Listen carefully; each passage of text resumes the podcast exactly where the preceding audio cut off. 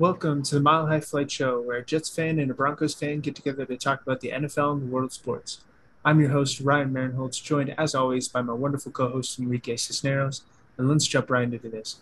How you doing, my friend? I'm doing great, bro. Just uh, excited to do this uh, on a beautiful July 3rd, which is also my younger brother's birthday. I just want to tell him happy birthday, Isaiah. Um, I know I'm recording this uh, on your birthday, and so I appreciate you and everything you do. And yeah, happy birthday! And yeah, I'm obviously excited to talk about the NFL, and then uh, later on we get to talk about that fight card. So yeah, I'm stoked. Heck yeah, yeah! Happy birthday, Isaiah! That's awesome. And uh, yeah, let's jump right into it. So we can start off with our weekly questions here. Uh, which NFC East wide receiver will have the best year? Obviously we're uh, going into our NFC East breakdowns starting with this week, and so yeah, you know, a lot of good wide receivers across that division. Figured we'd ask, and out of the choices, we have Scary Terry McLaurin, CeeDee Lamb, Devonta Smith, and Kenny Golladay. And on social media, uh, you guys chose Terry McLaurin. Uh, and what do you think, Enrique? Um, I mean, if I'm being honest with you, I'm surprised that um, I'm surprised CeeDee Lamb didn't get the nod a bit more. I I, I figured Devonta and Scary, uh, Scary Terry would be like the leading choices, um, but I'm really surprised CeeDee Lamb didn't get any more votes. Um, I personally think CeeDee Lamb is probably going to have the best year, and that's just based off the quarterback play.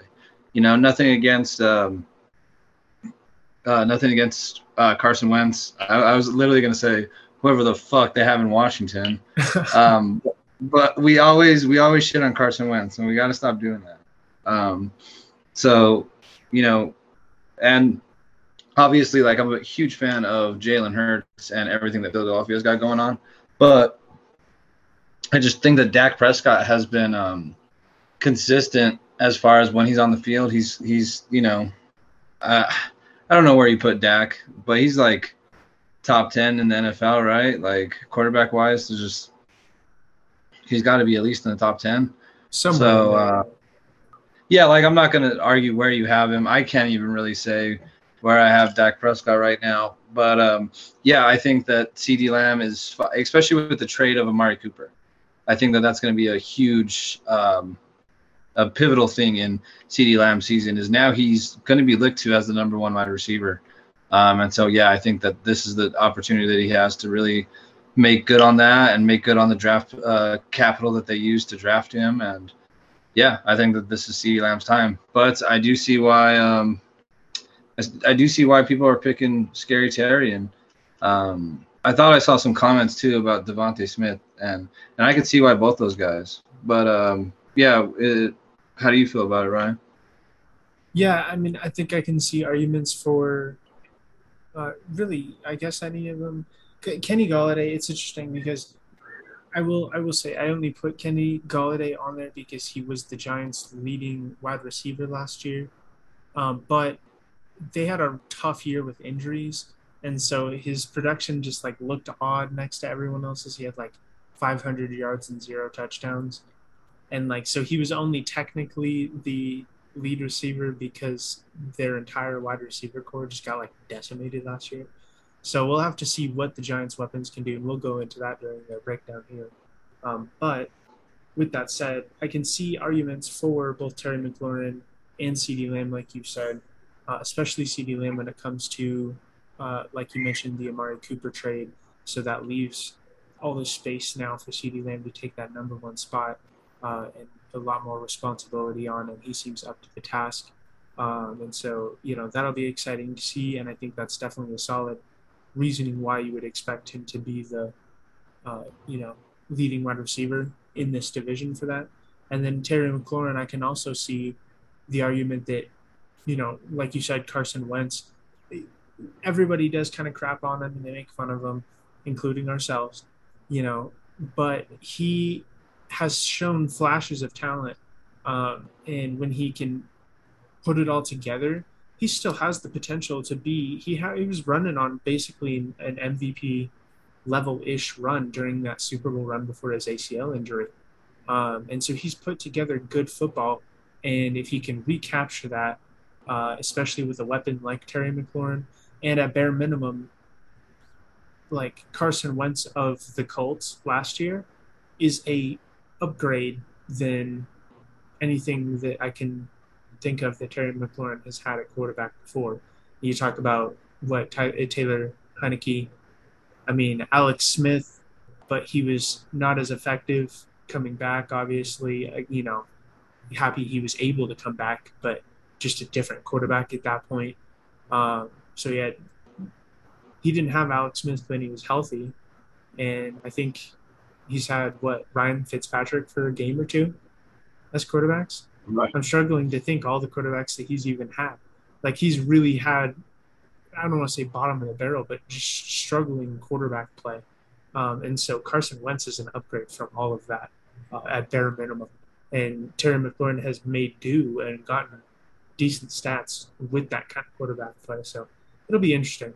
I can see arguments for both for sure. And I mean, like you said, Devonta Smith will get in with the Eagles, but um, yeah, I don't know. I, I would pick.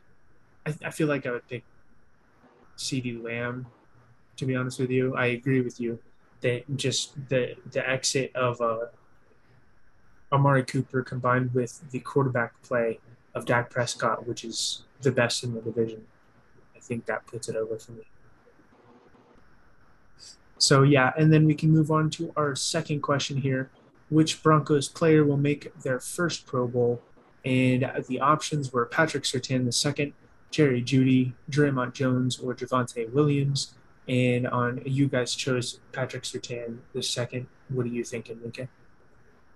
Yeah, I think it's got to be PS2. Um, just based off of you know what he showed last year as a rookie. Um, I think he's just gonna you know build on top of that. And, you know, we talked about it before, and we've talked about great young corners um, like AJ Terrell and guys who have took a little time to become a good corner in the league, um, at least their first two years.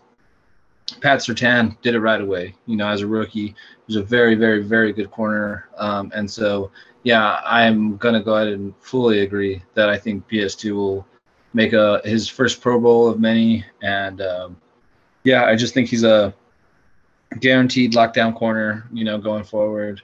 And, um, you know, kudos to the Broncos for having him on uh, their team. Yeah. And I mean, you know, you talk about that decision in the uh, drafts to you had Justin Fields on the board, and everybody wanted, including me, to be honest with you at the time, wanted the Broncos to take Justin Fields. And then you look at it now, you have Russell Wilson on your team, and you have Patrick Surtain, who's looking to be uh, a future top five corner in the league. You know what I mean for a long time, um, and so it's funny how stuff works out sometimes. And in this case, you know, sometimes it's not, it doesn't work out the way it does or you want it to. But in this case, it worked out exactly how George Paton wanted it to. Um, and he's got his quarterback in now. He's got his lockdown corner too.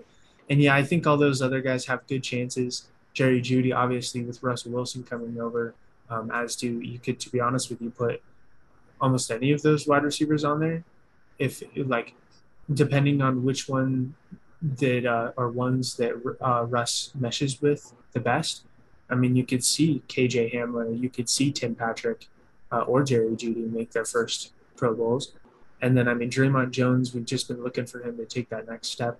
Uh, and Javonte Williams, you know, it's possible especially with him having uh, likely the number one carries this year. Um, but yeah, I think Patrick Surtain just showed like there's a lot of people that think Patrick Surtain could have been a Pro Bowler last year, but got snubbed just because he's a rookie and there was other more deserving veterans. You know what I mean? So we'll have to see what happens, but I, I would tend to agree. So that will do it for our weekly questions there. And then we can move on to our sports news uh, starting with the NFL. Uh, the driest week that I think I can remember during uh, the span of our show so far, you know, 16 episodes in, and uh, we have really one big story, and it does pertain to the division that we're talking about right now, uh, and the wide receivers we just talked about earlier. Scary Terry McLaurin agrees to a three-year extension worth up to $70 million, and he'll receive 53 million in guaranteed money and earn 23.3 million a year Uh, I don't know exactly where that puts him on like the top 10 of wide receiver salaries, but it's got to be somewhere in there. He's not the highest paid because what Tyreek was like 27 something. I thought Tyreek. I thought Tyreek cracked thirty, dog. Did he?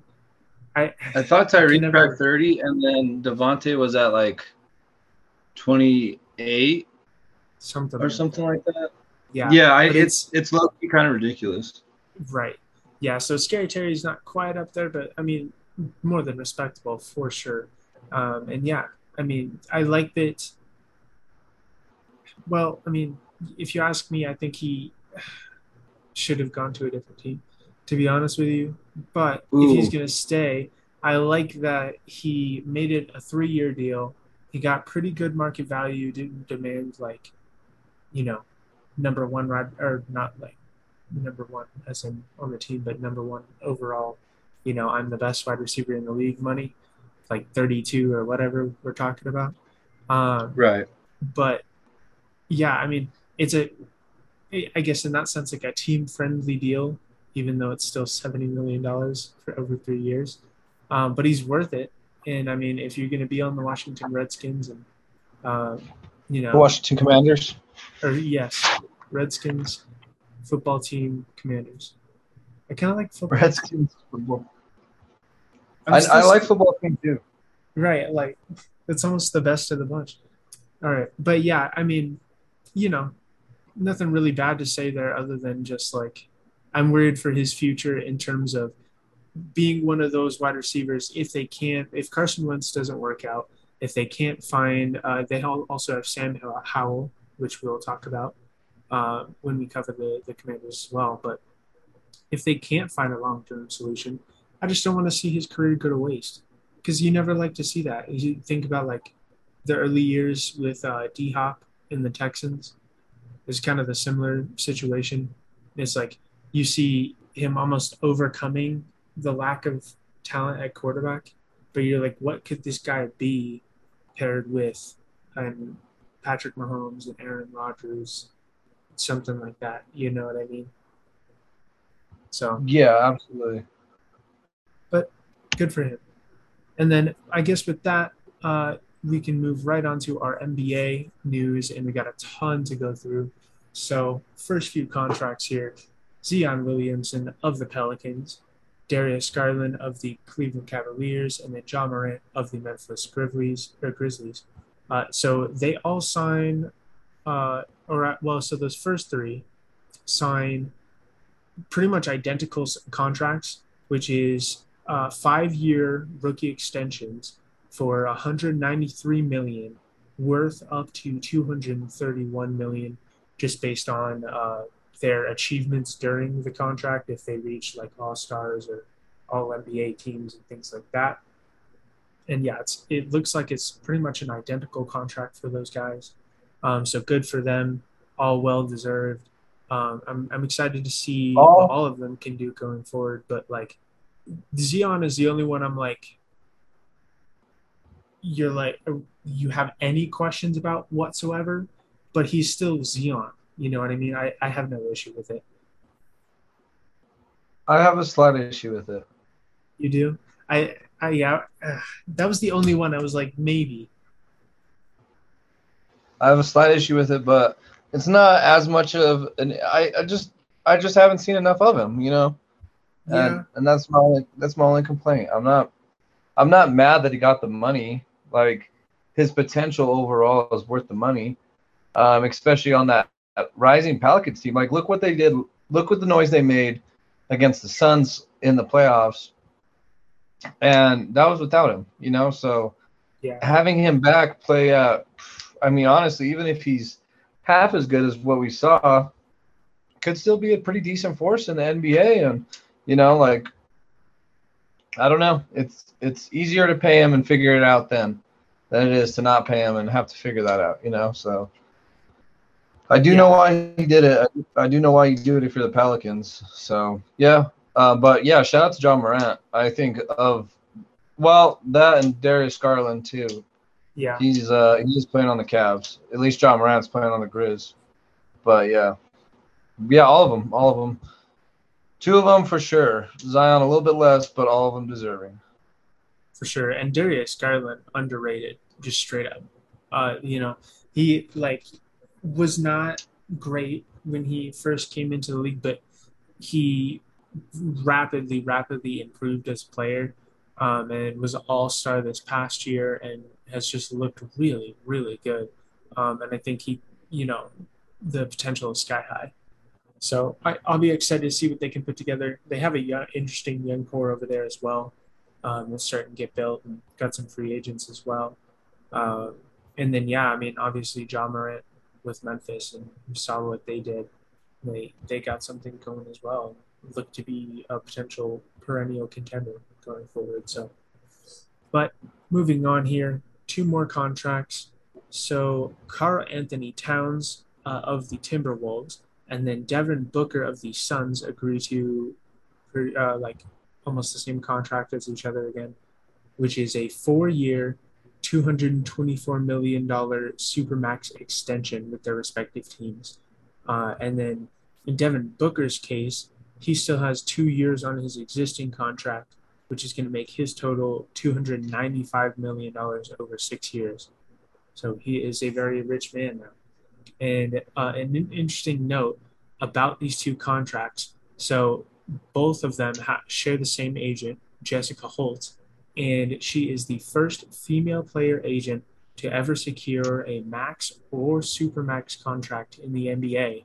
And she did it twice on the same day with both of these guys securing supermax deals. So just a bit of history there. You know, that, I thought that was pretty neat. Yeah, absolutely. Shout out to Jessica Holtz. Um, can I just say one thing? Before I saw the news, because you texted me about um, Rudy. Before I like, I was literally going to text you back and say what happened to KAT then. But then I saw the news that he signed the deal, and I was like, "Ooh, keeping them both, okay." And then um, the only thing I have to say about Devin Booker is that Drake thing. Yeah. Drake called him out on that song. That's the only thing I can think of when I hear Devin Booker's name. I just know Drake called him out on that song. I know it has nothing to do with sports at all. And congrats on the bags to both those guys. But that that Drake shit was vicious, dude. Like that's all I can think of when I think of Devin Booker, dog. It's just pretty funny. I know I can't I can't unhear it when I hear that song now. That's that's what I'll think of as well. But because um, I yeah, love no, D Book so much, dude. I know, right? Yeah, well, and like the whole kind of rap game, and especially Drake with his whole Toronto Raptors fanhood, is just kind of like part of the NBA culture too. You know what I mean? It's like almost part of the whole thing. So um, Drake like but, is a player at the point, right? Pretty much. Um, yeah. So yeah, congrats to both those guys. Well deserving. Uh, and yeah, I do think that that's an interesting situation over there with the Timberwolves. We'll get to that uh, a little bit later here. So a couple more stories. Bradley Beal agreeing to a five-year, 251 million max extension with the Washington Wizards. I, uh, dude. I hate why. This. Why? I hate just this. get I out of there. So much. I just like. It's. I mean, it's almost like the same conversation as Terry McLaurin. But like, I'm super happy for him to have gotten the money and the the security that comes with that. You know what I mean? That's awesome. I'm happy for him. But like, if you wanted to compete, it just does not seem realistic on that Washington uh, Wizards team. So like, if he wanted to have a chance to actually compete, this was his opportunity to. He declined his player option, and his options were to sign this max back with the Washington Wizards, or he could go wherever he wants. He could go to well, I don't know if that's really a fit, but you could go to the Lakers. I'm sure they take you. go to the Lakers. Go to the Lakers. You go to the Celtics. Like, go go anywhere. Stop go the, the Celtics. Heat. Oh my goodness. Like, but no. Congrats, congrats to my my guy. I'm kind of sad for him, but he's he's earning that cheddar, and that's what matters at the end of the day. You know what I mean? I do feel you, and you already know what I like. I agree a thousand percent. Like, what is that? Uh, that Damian Lillard meme?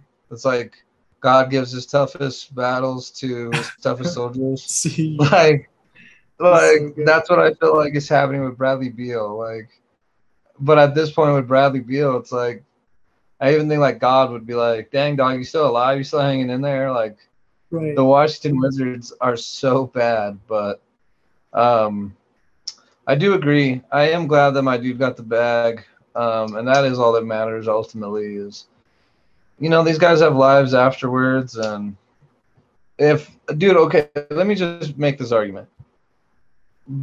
To be just the greatest franchise player ever, that's still an accomplishment. You know what I mean? Like, is he gonna get a ring? Probably not. Probably not.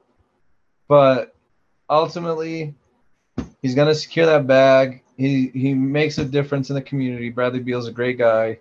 Um, he's an awesome player. Love to see him go the fuck off, even though his teammates are fucking what's his name? Kyle Kuzma. Kyle Kuzma. Oh no, Kuzma got traded, didn't he? Dude, I don't even know it. I know. Like- Sh- shout out Kyle Kuzma. Um, but yeah, shout out. Bradley Beal. Just just hang in there, dog. Just hang in there. I love you. Uh, no, but you know, speaking of uh, Washington Wizards and, and trades, uh, I you know what I'm really sad about with this Bradley Beal deal is that if Bradley Beal had gone somewhere else, Monte Morris would have been the best player on the Washington Wizards, and I would have been here for that. And I would have been here for that. Now he's only the second best player from the Washington Wizards. So, with that, one more story here before we get to big old Rudy Gobert. Uh, my favorite story here of the entire thing two time MVP and greatest player on earth, Nikola Jokic, signs the largest deal in NBA history a five year, $270 million Supermax contract. And he still has one year left on his current contract. So his total is worth six years, $303 million. Good Lord. We love it. You know, I mean, the dude was drafted during a Taco Bell commercial, and now he's signed the largest NBA contract in history. I mean, what else is there to say? I agree. I agree. Shout out to the back back to back MP winner. Shout out to the Joker. And um that fucking bag, dude. And six years, 303. Like 303. Denver With zip code is 303. Come on. Come on. It's now. too perfect. I mean, yeah, I'm almost willing to bet like Jokic had no idea that's even a thing, but it just No. like happens to be perfect. It's just destiny, is what it is. Well, and let me just Jokic's the greatest player in Nuggets history already, right? Oh, for sure, for sure. Well, I think like like I think the MVPs put it over the top, really. Right, like he was like right there with Melo right before he won his first MVP, and then when he won his first MVP, it was like okay, yeah, probably, and then the second one was like, oh no, for sure, Yeah, franchise best franchise player ever. yeah, I'd agree with that. Yeah, but it's, I mean, if we don't get that dude a chip, I just, I need him to win. That's all I want. It's just, like, I just want him to, and I almost have a feeling he's going to be that player that gets a uh, championship, and he's like, I've achieved everything I came here to do. Goodbye. I'm going to go race horses in Serbia. And like I'm here Right. for it. I just like I just want that for him. You know what I mean? At this point. I don't even need the dynasty. Just take the one championship. But if we if we can't get in that championship, I'm gonna feel like we as a city have failed Nikola Jokic. Yeah, that's fair. That's fair. But I mean, honestly, you guys need Bradley Beal. Dude, Trade, trade Aaron Gordon. Hear me out. Trade Aaron Gordon. Trade. Ooh. Trade Bones. no. No. Sorry, dog. No. Trade trade Bones for Bradley Beal and maybe like two firsts. You know, however, you know how the NBA first round picks are. I don't And know if uh, we can fit all that contract though, like with uh, because we're oh, with the oh yeah, because Bradley Beal just signed that giant fucking So- contract too. instead of bones, Okay, never just mind. give him MPJ. Like just shoot MPJ over there. For Bradley. Beal, straight up like that. Yeah, and then I keep bones. It's like a Okay, best case keep scenario. MPJ goes. Yeah, I, I could be okay with that. That's I will I will accept those terms and conditions. That would be fantastic. But- no, but Bradley Beal has been one of those players that, uh, like, it feels like for what, like the past three, maybe even four years, Nuggets fans like every time the free agency comes through, and then every time um, the uh, trade deadline comes through, people or Nuggets fans are are always talking about Bradley Beal. You they're like, we want Bradley Beal, and he just never leaves, ever. I know, like, well, and then what the fuck was the point of declining the player option and saying that you're going to test free agency to just sign a five-year max extension? Well, What was- I, I don't I don't the- understand like I will I will start with I don't understand NBA contract stuff because it's like absurdly complicated for no reason and I want to get more into it but like I haven't.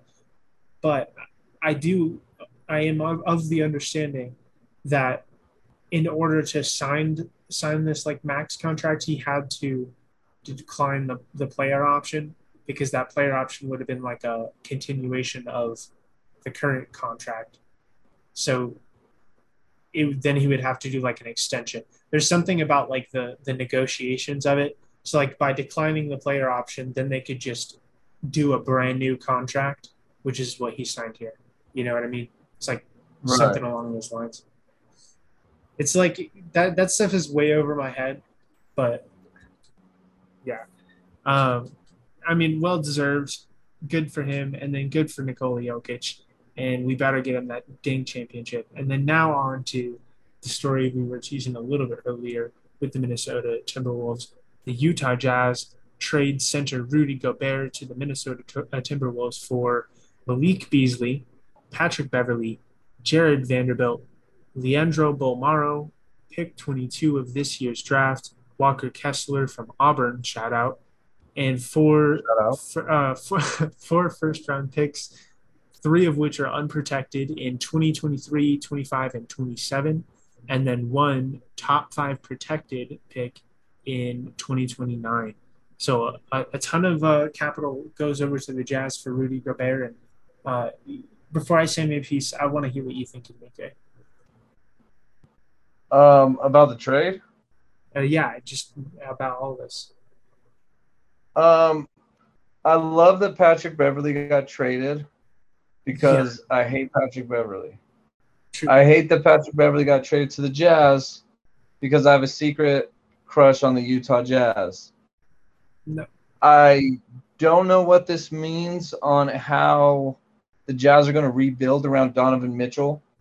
Um, so that's one thing I'm exp- I'm excited to see is how they're going to put pieces around Spida to make this a new look team because they were consistently getting into the playoffs and you know whether they just couldn't work with each other anymore or it was just time to finally do something um, also didn't their fucking coach just retire or like step down Yeah, and then they replaced him with an assistant from the Celtics whose name is escaping me.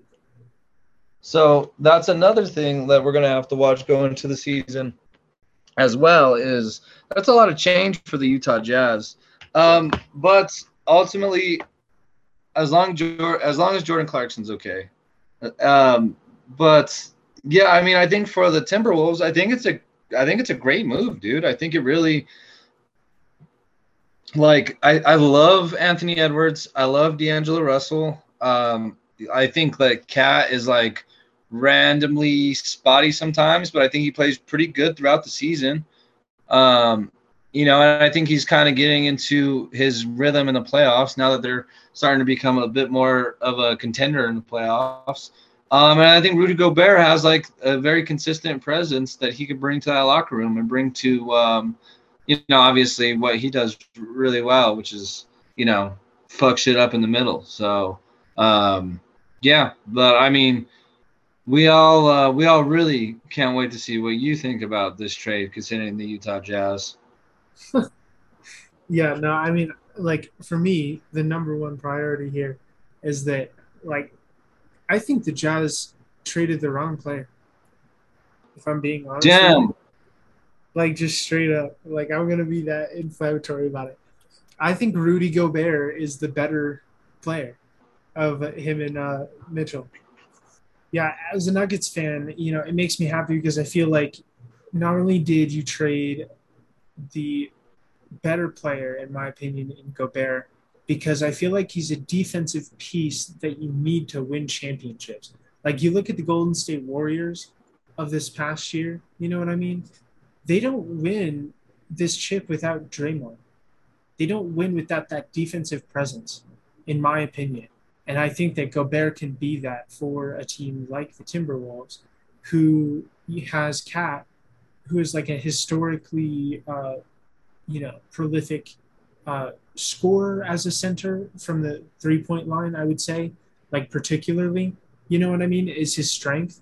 But then he is not as strong on the defensive side and lacks what you really prefer from a franchise center on that end.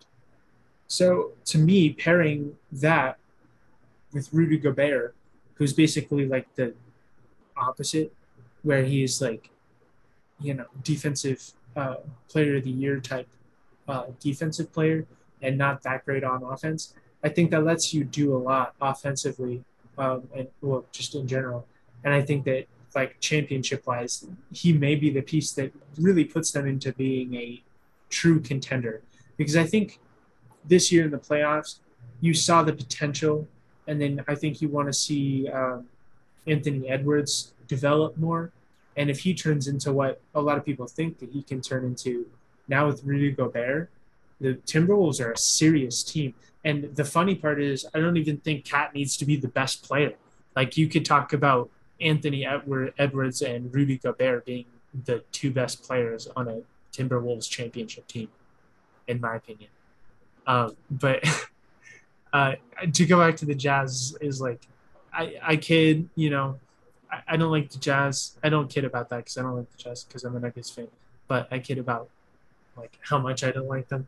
Uh, but this is a good trade in the sense that it relieves the tension and then you get a lot of value back for uh, you know first round picks with one being a top five protected and then a ton of different players back and walker kessler which is the interesting part i find about this trade for minnesota walker kessler is a defensive center um, and he is probably not going to amount to too much offensively and he's certainly not like i don't project him to be a rudy gobert but uh, he kind of is a similar-ish presence to like he's like a Rudy Gobert light potentially. He could develop huh. into that. You know what I mean?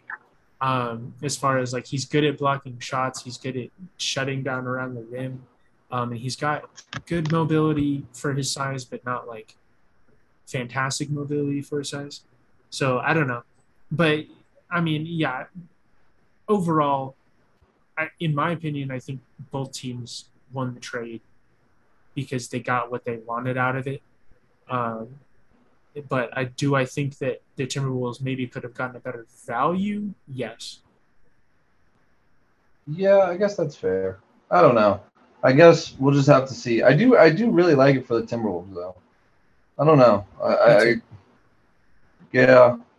And a lot of I people don't that's the funny part is I see a lot of people like crapping on this like the Timberwolves got absolutely fleeced, and I just don't view it that. And I think that's because I'm a, ho- a lot higher, obviously, than a lot of people on Rudy Gobert, like just on the impact that that level of defense can have uh, on your team, especially with championship aspirations. Because I think that's a piece you have to have to win championships is that defense. And he's got now, like people pointed out how he like underperformed quotations in the playoffs this year and in other years. But in Utah, everything around him defensively was failing. And now in Minnesota, he has like at least decent pieces. Like we talk about KAT as being like terrible, terrible on defense. He's just bad for a center. Like he's not, and obviously he can't cover on the perimeter. Like, but he's not like a leaky faucet. You know, like he's not awful. Um, and then everyone around him on the Timberwolves, like they have a decent team defensively. Um, so I think that you're going to see Gobert even maybe take a step up with the Timberwolves. I, I really do like that trade for, I guess for both sides, just because of the, like I said, they, they get what they want out of it. But I, am really, really interested to see this new look uh, Timberwolves for sure. Um, so moving on to a Lakers story here. Russell Westbrook will exercise his $47.1 million option to return to the Lakers for the 2022 season. Enrique, it's all yours. Um, I'm not mad about I'm not mad about it at all. I mean, I I ultimately do think that um, I mean, it's an understatement to say that Russ struggled last year. Um, do I think that Russell Westbrook is the main cause of why the Lakers underperformed last year? No. Um, I think that is more on AD, if I'm being honest with you. But I will say that Russ didn't help the fact that AD was hurt a lot, and you know sometimes when he was on the court, AD just wasn't effective. Um, so, yeah, do I ultimately think he's going to be a Laker next year? I don't know. Um, I guess that just kind of depends, honestly, on LeBron. Um, if LeBron feels like he can keep Russell Westbrook and add someone else to the team that can help them win, like a Kyrie Irving or because um, LeBron LeBron's not gonna he's he's not gonna be quiet about this. The Lakers are gonna have to do something, and if I think if they can keep Russell Westbrook on the team while still getting someone, um, I think they will. I don't necessarily think that's the case. Uh, honestly, I was kind of low key crossing my fingers about John Wall, um, but obviously John Wall signed to the JV team, um, so sure. can't really can't really say too much about that, which really sucks.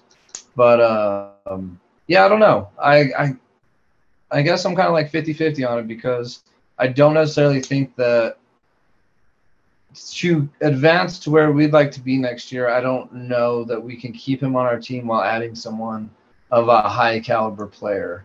Um, if we're able to do that and keep Russell Russell Westbrook, I'm okay with that. But um, yeah, I don't know. I guess it all just depends. How do you feel about it? What do you think? Yeah, I mean, obviously, I think people gave Russ a lot of crap last year, including myself. Um, and you know he got all the nicknames and all that.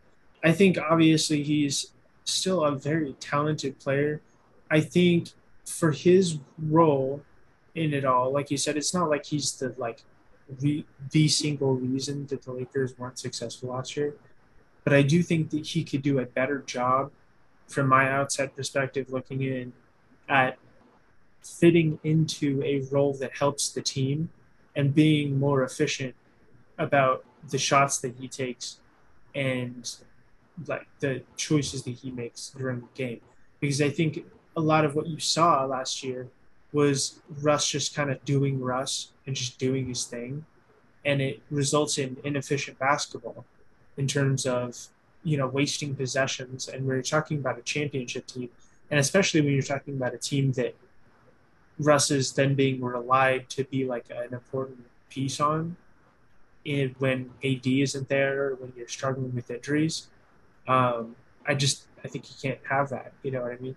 So if you can do a better job of like a perfect example to me and something that I, have brought up multiple times because I think it's funny that they're on the same team is uh, he needs to, in my opinion, Russell Westbrook needs to do exactly what Carmelo Anthony did, which was go from being a kind of like me guy and a me scorer and wanting the ball and wanting to uh, not hog it, but at, at times, you know what I mean, and just like do their own thing with the ball. They turned into role players. or Carmelo Anthony did. He let go of the ego and he said, okay, I don't have the same ability, so I can't like lead a team anymore. What like how can I fit into a specific role that is going to be more beneficial? You know what I mean? I think that's exactly what Russell Westbrook needs to do um, to be more effective for the. And I don't think he's do like the exact same role, uh, obviously that Carmelo did because he's not like a spot on three point shooter. Um, but like, I think he needs to be more of like just that like playmaking point guard that makes the efficient, uh, you know, long two pointer or the efficient layup and dunk or whatever. You know what I mean? If you can't find a passing option, but like primarily just be the playmaker. I think that's really what he needs. I mean, correct me if you feel differently. Yep. Uh, I don't know, Doc. I don't know. I guess we're just gonna have to see. Yeah, I suppose we'll see. Um, and then our next story, uh, John Wall agrees to, like you brought up, a two-year, thirteen point two million dollar contract with the JV team, the Los Angeles Clippers. And uh, I mean, yeah, I mean, he kind of got held hostage over in Houston for a little bit there. Um, so, you know, I'm glad to see him get out, but the Clippers, and the Clippers are low key looking really good now. With Kawhi coming back, PG getting going, they still got what Zubac, they got Reggie Jackson on the the uh, second wave there, like a ton of good players that they're actually gonna probably make noise this upcoming year if everybody can actually stay healthy. Yeah, I mean, I do love me some Kawhi Leonard. I just wish, I wish, honestly, I wish the Clippers didn't have their big three that they have because I love them all.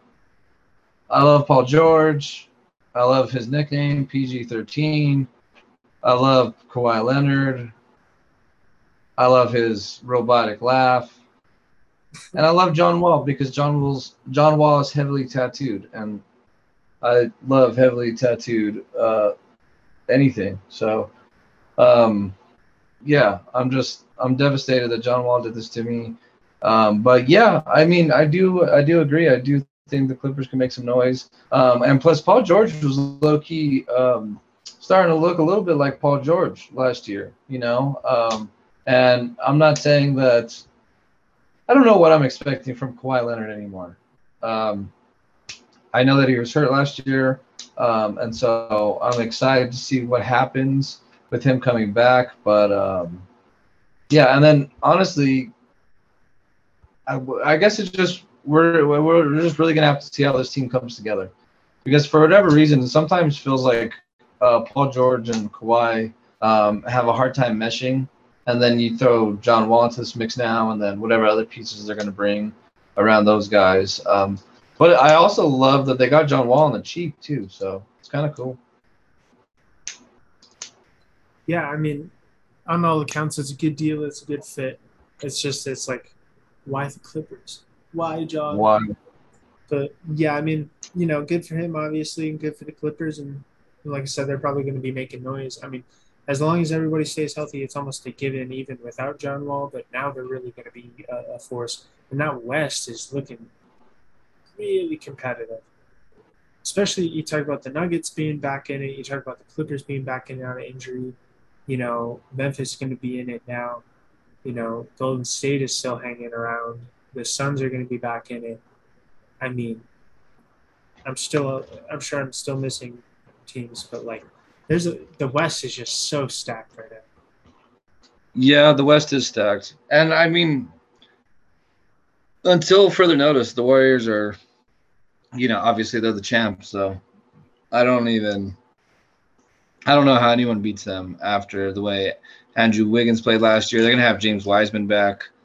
Um, Gary Payton the second. I love that move for um, I love that move for Portland, and I love that move for Gary Payton the second. And I love that the Warriors lost his ass. So the thing is, I think he's a decent role player, and I think he's going to continue to develop pretty pretty well, especially uh, up in Portland. They don't ask him to do too much. Yeah, absolutely. I mean, we'll have to see what kind of, you know, how it can develop there. But and especially with Dame hanging around, that's you know, good player to be around. And then our next player here, Bruce Brown, agreeing to a two-year, $13 million contract with the Denver Nuggets. Uh, love it for the Nuggets, some solid wing presence there coming up from the Nets. Uh, yeah, I can't complain too much about that one. Yeah, not too bad. Um, yeah, I mean, I, I like the Nuggets make small moves, um, but ones that matter. You know what I mean? So I, I think this is a good one for the Nuggets as well. Yeah, absolutely. It feels a, a position of need for sure. Uh, and then the bigger trade that the Denver Nuggets made this week, trading Will Barton and Monte Morris for Kentavious Caldwell Pope and Ish Smith uh, from the Washington Wizards. And uh, yeah, I mean, this one, it's interesting because so you talk about Will Barton, longest tenure Nugget, no longer at this point, but was. Uh, and he he does a lot of the same things as Kentavious uh, Caldwell Pope, but I think KCP is more consistent, and that was really Will Barton's uh, biggest struggle throughout his time as a Nugget was just the consistency. He would have his off games and on games, and he could really look like you know one of the best, like top three, four best players on the floor uh, when he was really having a good game, but he wasn't consistent with it almost ever. Um, and so it was time for him to go. Uh, he gets sent off alongside Monte Morris, who has been a very solid uh, backup point guard for us, and this year starting point guard uh, due to Jamal Murray being out the whole year. Um, and so yeah, I mean, like I said, like I said earlier, he's pretty much like Washington's second, third best player right now, in my opinion. He, he's a good player. Um, so he's I'm a little sad to see him leave and I think it was kind of more like the Nuggets wanted to trade Will Barton for Kentavious Caldwell Pope, and then they also had to give up Monte Morris and just kind of like Ish Smith is kind of a nice sweetener because Ish Smith, you know, little tidbit for the trade. Uh, Ish Smith, Ish, oh gosh, Ish Smith will set the record for most franchises played with an NBA uh, team at 13 with his Nuggets debut. So uh, kind of crazy. Like he's just kind of bounced around the league, and it's not like he's a bad player. He's just a solid backup point guard uh, that's not gonna like, you know, do anything too crazy for you, but he gets the job done.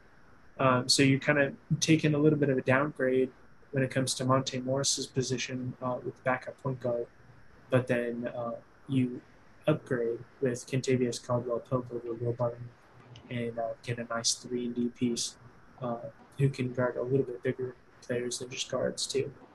Um, so yeah, I mean, I do like this. Kind of like you said, is like this is almost a small move on the surface, but it's an impactful one for one of our biggest weaknesses last year, and one of the reasons that we could only win one game against Golden State. So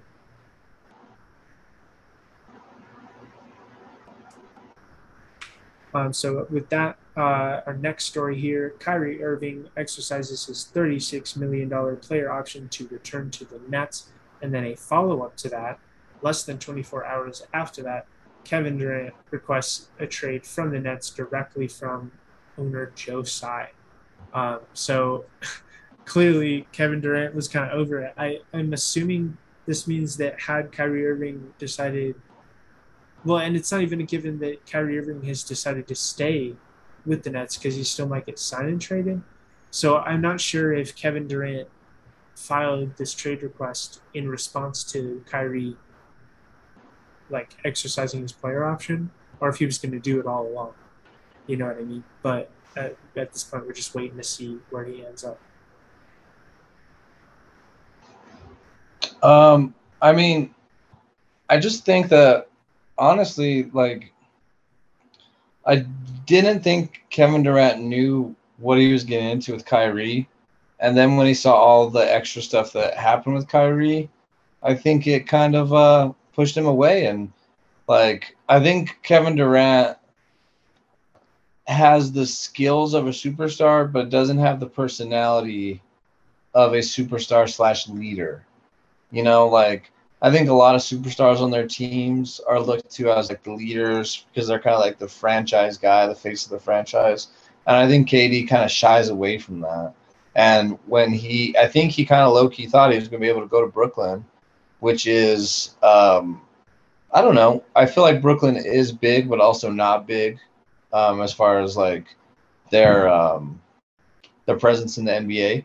I feel like he thought he was going to be able to go to Brooklyn and kind of uh, kind of be able to focus on ball and, and championships. And Kyrie went up there and did the Kyrie thing and um, made it a little bit too much away from ball for him. Um, couldn't really mend the relationship he had with the team. And so, yeah, I think that it's not necessarily directly tied to Kyrie, but I think that all of Kyrie's problems from last year played a big decision in this. Um, and I don't think that he feels like he can win with them. And I think that he, I don't think that Kevin Durant is really interested or like cares about the narrative on how he wins championships. I think he just wants to play good and win championships. I think that maybe we should stop looking at KD as like anything else besides like a ultra talented role player. You know, like does that make sense? Yeah, I mean, I totally get I totally get it. Like for me, I'm just like of all the the people that you could have chosen to team up with because it's not like the Nets traded for Kyrie Irving and uh, Kevin Durant, bless you. Kevin Durant wasn't uh, Kevin Durant was there first, right? And then Kyrie Irving came and then James Harden came. So like Kevin Durant had to have had at least a semi approval before they traded for those particular players. And so I'm like, of all the players that you could have chosen to team up with, you chose like the two most like drama spurring players in the entire league, other than like Patrick Beverley. But when it comes to like superstars, those are the two most drama spurring superstars in the league. So I'm like, yeah, besides like James Harden, and they were on the team with James Harden. Yeah, but yeah, I mean, it's like you know, I interesting choice for that, but I, I do understand the angle there.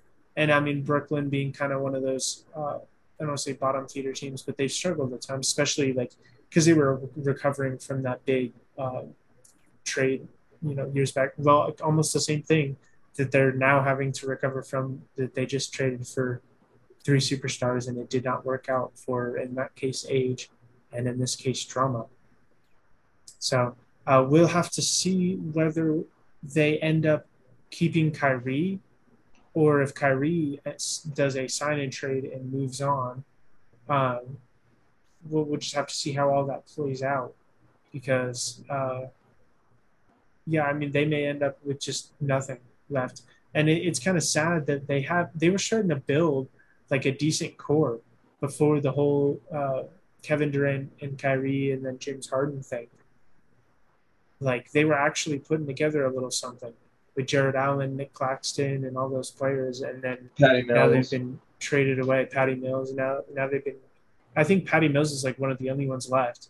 Uh, you know, but most of that core got traded away. And, you know, getting like Blake Griffin and Andre Drummond and all these guys. So, yeah, we'll have to see that uh, how that works out for the Nets, but so that's going to do us for all of our NBA news today. Told you guys there's a ton going on in the NBA. We did not even cover even close to everything. There is a ton, a ton to talk about. Um, but we kind of tried to choose the, the biggest stuff uh, and just kind of run through that, uh, or at least the biggest stuff and then stuff pertaining to our teams. So, with that, we're going to go ahead and move on to our team breakdowns. And we're going to start with the Philadelphia Eagles. And Enrique, I will hand it off to you. Awesome. Thank you, sir. So, uh, yeah, I luckily get to break down this Philadelphia Eagles team. Um, and I'm so excited to do it. Starting out with their GM, Howie Roseman. Uh, he's he's been hidden. He has been hidden of lately as far as draft picks go. Um, he's been able to really get the Eagles um, to go from where the Eagles were, they just won the Super Bowl and then they kind of took a step back, right? Um, hire Nick Sirianni, do the whole thing. Um, Howie Roseman has just been a guiding influence through all those things, and he's been a pretty decent GM, so can't complain whatsoever. Uh, Nick Sirianni, it was a very puzzling uh, head coaching decision for me when he first got hired, but it honestly has everything to do with how weird he acts in his press conferences and less the football side of things because he has a pretty respectable, um, you know, football resume. Um, but ultimately, yeah, he's got uh, he's got the Eagles looking really, really hot right now. Um, and especially coming into uh, this season, they were able to add tons of guys through the draft. One of them, uh, um, one of them, I mean, their first round pick, um, Jordan Davis, they picked at 13.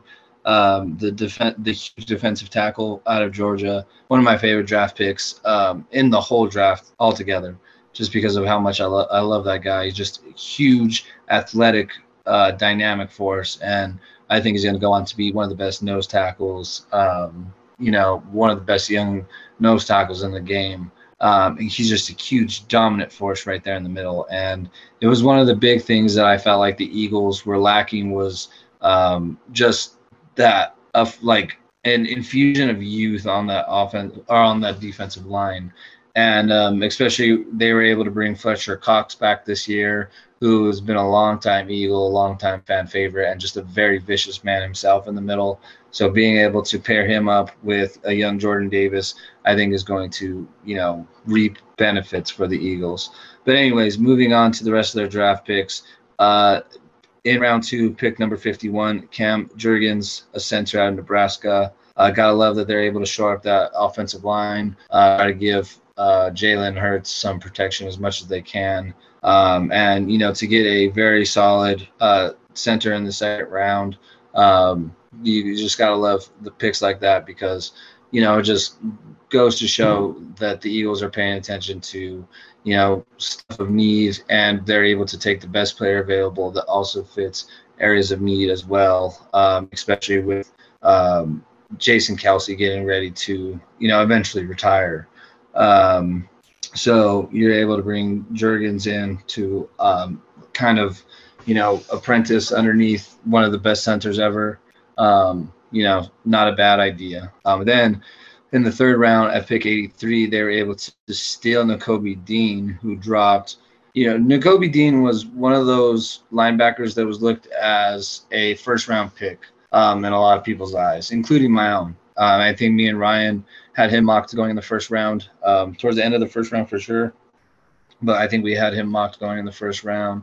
Um, a lot of people had him going, you know, honestly, like from, from like 10 down, some people had him going in the top 10. Wasn't personally for me, but um, yeah, the Eagles were able to get him in the third round after dropping.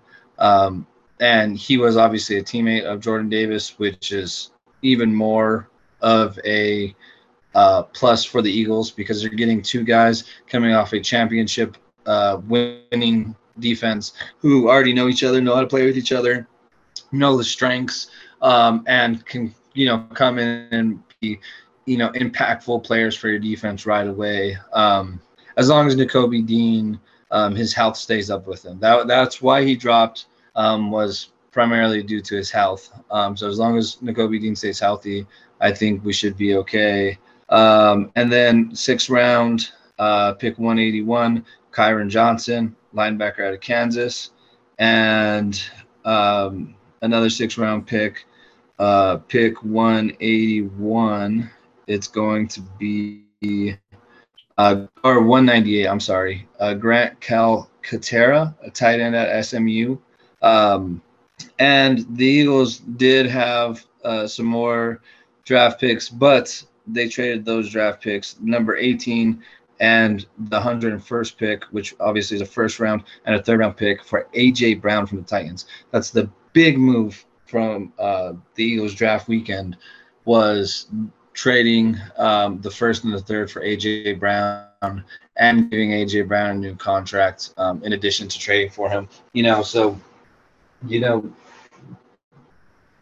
it's kind of like a very similar situation with the Dolphins and Tyreek Hill. I, I think, if I'm being honest with you, the Eagles got way better uh, trade value um, over the Dolphins. I, I, just think AJ Brown is the type of receiver that uh, needs to play with. I think you know AJ Brown has been you know a force in the league. Not saying that Tyreek Hill hasn't, but what the Dolphins gave up for Tyreek Hill, I feel like is just a lot a lot, a lot, a lot. Um, I mean, the Dolphins literally only four guys this year, three or four guys this year, um, where the Eagles were still able to draft Jordan Davis, arguably the best nose tackle uh, in this year's class. They were still able to take, uh, you know, one of the top offensive linemen in the second round. They were still able to take, you know, one of the top linebackers.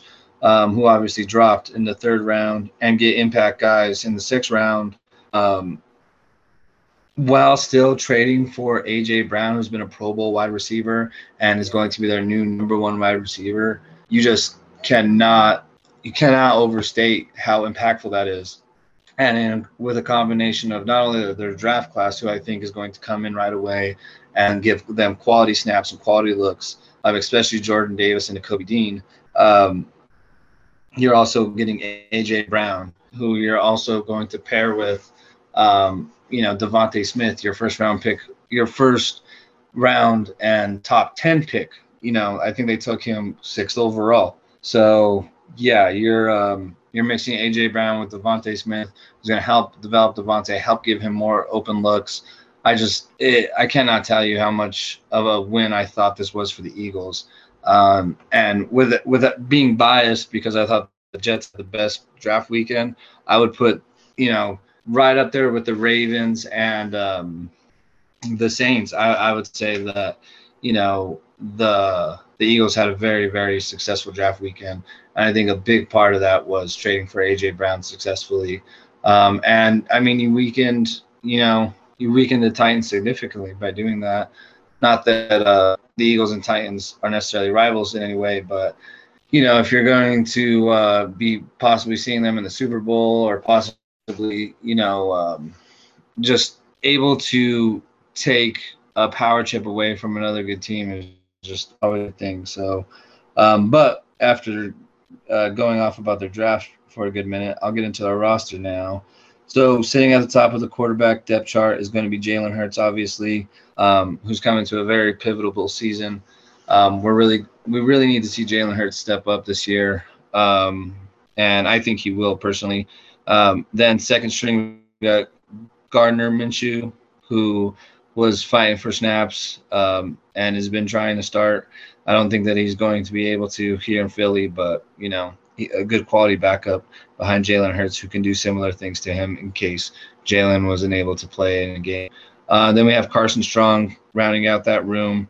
Uh, getting to their running backs, we got Miles Sanders uh, coming off of uh, know, relatively inconsistent injury riddled season, and he's had a few of those so far. So he's looking to come back healthy. Uh, Boston Scott, who's able to fill in admirably for him, and then Kenneth Gainwell to round that out. Uh, wide receiver wise, we got DeVonta Smith, uh, we got AJ Brown, uh, who just got who just came over from the Titans, like we just said. Quez Watkins, Zach Pascal, Greg Ward, Jalen Reagor, and then De- Devon Allen. Uh, Devon Allen, um, he's probably more so going to be looking to uh, make an impact special teams, kick returner, punt returner, because uh, Olympic gold or Olympic medalist uh, for track or something along those lines. Uh, so just super, super quick guy. Um, wouldn't look to him too much as a wide receiver threat besides, you know, just some crazy go routes and stuff like that.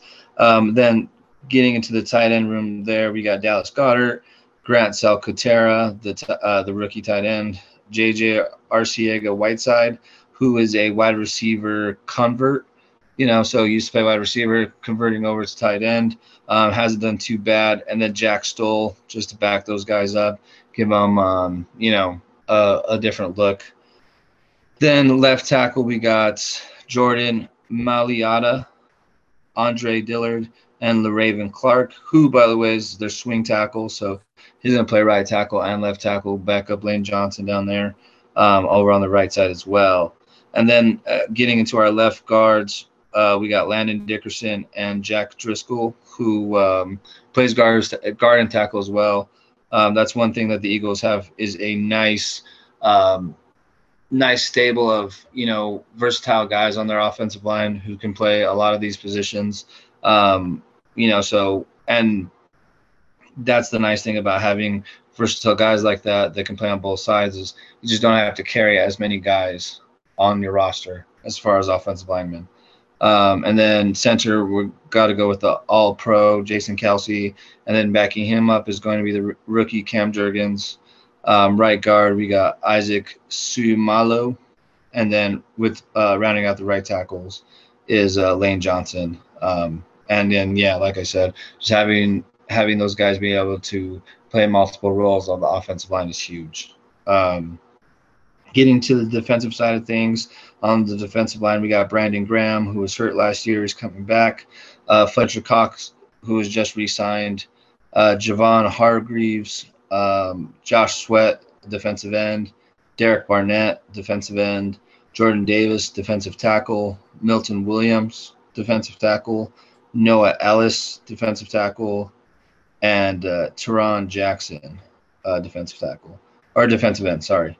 Um, so lots of lots of pass rushers on that defensive line, um, and then even more so once you start looking into what Jordan Davis can do, um, just some big big men on that defensive line as well. Um, linebacker, you got Haason Reddick, uh, newly signed free agent, and although he's listed as a linebacker, he's going to line up on a lot of different spots um, for the Eagles on that defense, just because they're going to really look to maximize his pass rush capabilities. Um, and then you got Kyzir White coming over from the Chargers, who uh, I believe you were saying uh, was uh, is a big addition for the um, for the Eagles coming over from the Chargers because one of your buddies was saying that uh, Kyzir White was playing really good for them. So uh, I look yeah. for Kyzir White to be a, an impact player for them as well. Um, and then you got T.J. Edwards, Shaun Bradley, third round uh, pick Nakobe Dean, Davis and Tyler, Davion Taylor, I should say, and then Kyron Johnson, um, wrapping up the linebackers there. So just real, real, real nice variety type linebackers. Got guys that can tackle, got guys that can uh, play the pass rush a little bit like Haason Reddick and I honestly wasn't very high on their uh, linebacker room until I got more into it and kind of saw who they had. And yeah, I'm I'm relatively comfortable with their linebackers right now. Um, then their corners are going to be Darius Slay Jr., James Bradberry coming over from the Giants, Zech McPhearson, Avonte Maddox, Tay Gowan, and Andre Chachere. Um, Andre Chachere is probably going to play a lot of special teams filling for uh, different roles on the team. Um, safeties, we got Marcus Epps, Anthony Harris, and K'Von Wallace. Uh, long snapper, we got Rick Lovato. Kicker, we got Jake Elliott. And then our punter is going to be Arryn Siposs. And that kind of wraps it up for the roster. I mean, I think the Eagles have tons of talent on this roster. I think the addition of James Bradberry um, and uh, Slay Jr. is going to be a very deadly one back there um, in the secondary. And I really do think that this defense can um, can make some noise. So I'm really excited to see to see um, to see what happens there. Uh, yeah, so that's pretty much um, that's you know the projected 50 man three roster um, that I got for the Eagles going forward. Um, so some questions about this roster that I have.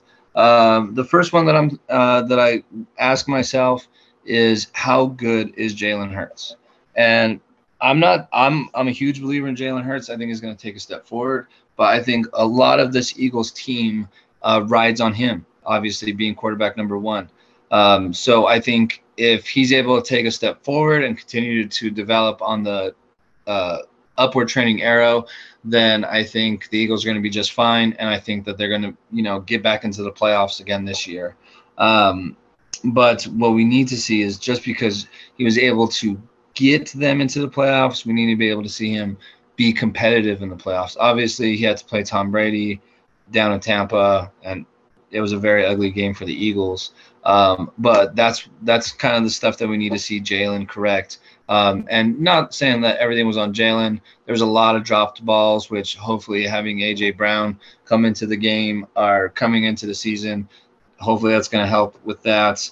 Um, having another offensive um, weapon um, besides Devont- a rookie DeVonta Smith, who's now going to his second year, um, and besides Dallas Goedert, you know, is going to be real nice. Hopefully, we get Miles Sanders back nice and healthy as well. But I think a lot of this uh, comes down to Jalen Hurts and if he takes a step forward or a step back in his development. Um, another question that I have is how fast can the offense find, uh, you know, decent chemistry? Obviously, with a new wide receiver one um, and DeVonta Smith coming into his second year, you know, you have a lot of new uh, moving pieces in the offense and sometimes it takes a little bit for an offense to kind of gel. And I think depending on how long, um, you know, and we'll get into their schedule here shortly, but depending on how long that offense takes to gel, you know, going into the season, if they're able to play really well into the preseason and come out that first game um, against Detroit hot, then I think I think we'll we'll be all right going into the rest of the year. But if it takes a few weeks for them to start gelling, their schedule eventually gets harder. It has uh, it has a nice up and down peak in it, but um, it starts off relatively easy and then it gets into some harder games. And so if it takes a long time for your offense to gel, are you getting into these harder games? Um, you know that are going to be harder to win anyways, and you've already lost some of the easier games that you could have won. Um, that's one thing that I worry about a little bit with this Eagles offense with everything that's got uh, that's going into it now. Um, but with that being said, if the Eagles are able to uh, gel and get things going, I think they arguably have one of the um, best offenses in the NFC East.